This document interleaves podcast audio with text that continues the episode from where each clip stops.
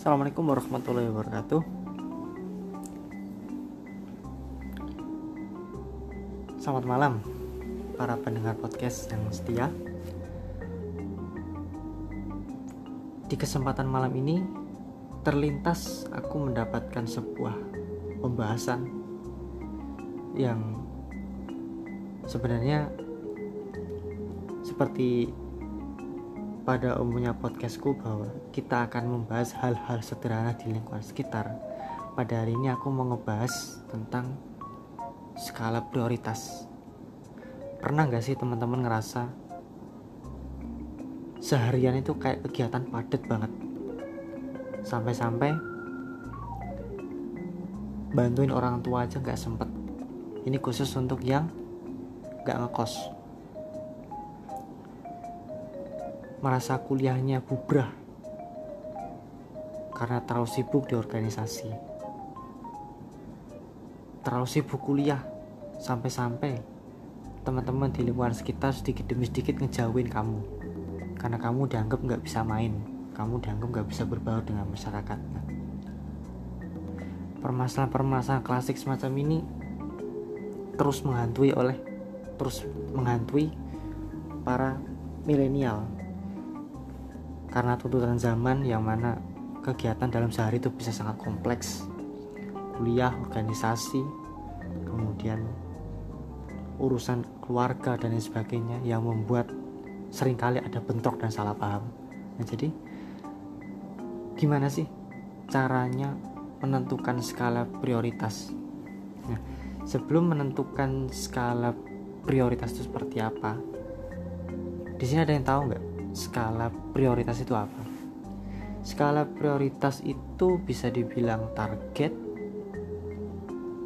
bisa dibilang prinsip,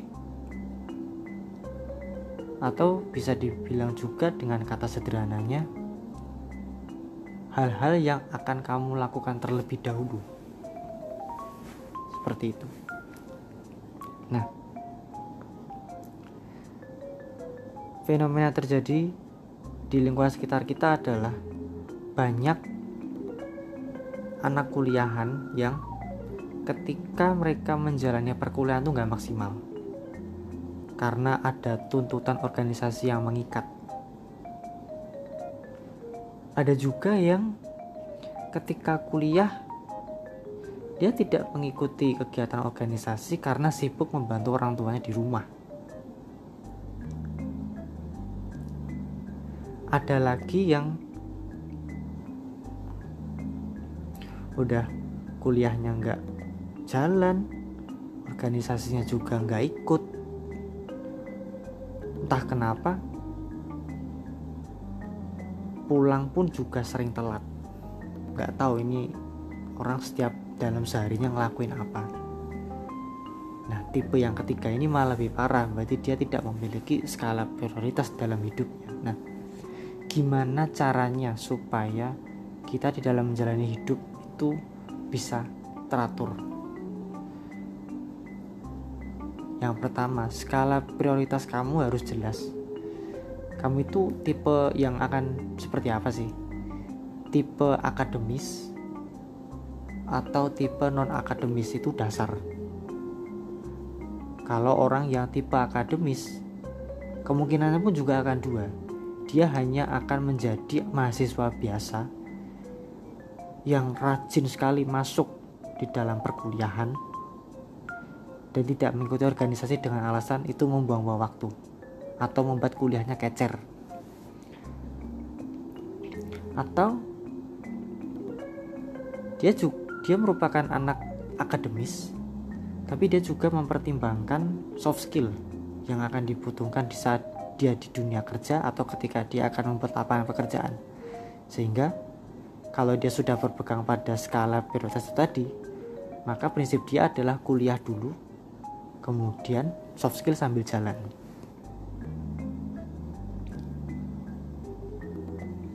Kuliahnya tertib, organisasinya juga tertib.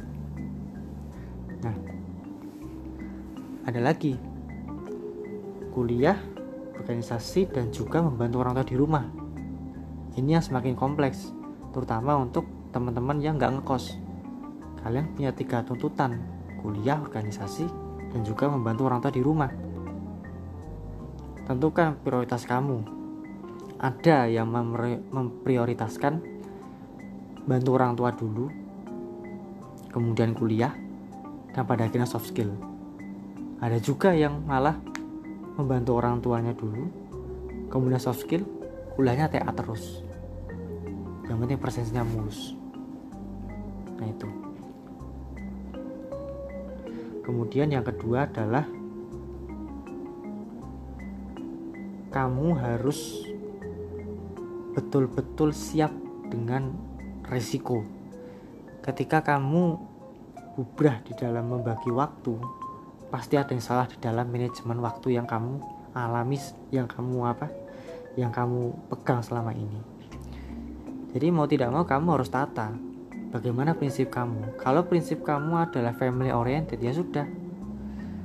Kamu bantu orang tua yang konsisten, kemudian kuliah, dan kemudian kamu menjalani yang namanya soft skill.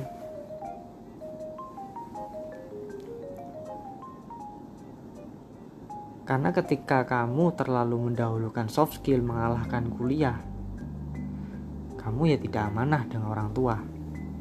Padahal orang tua selama ini membiayai kuliah itu untuk membiayai kamu itu untuk kuliah, bukan untuk soft skill.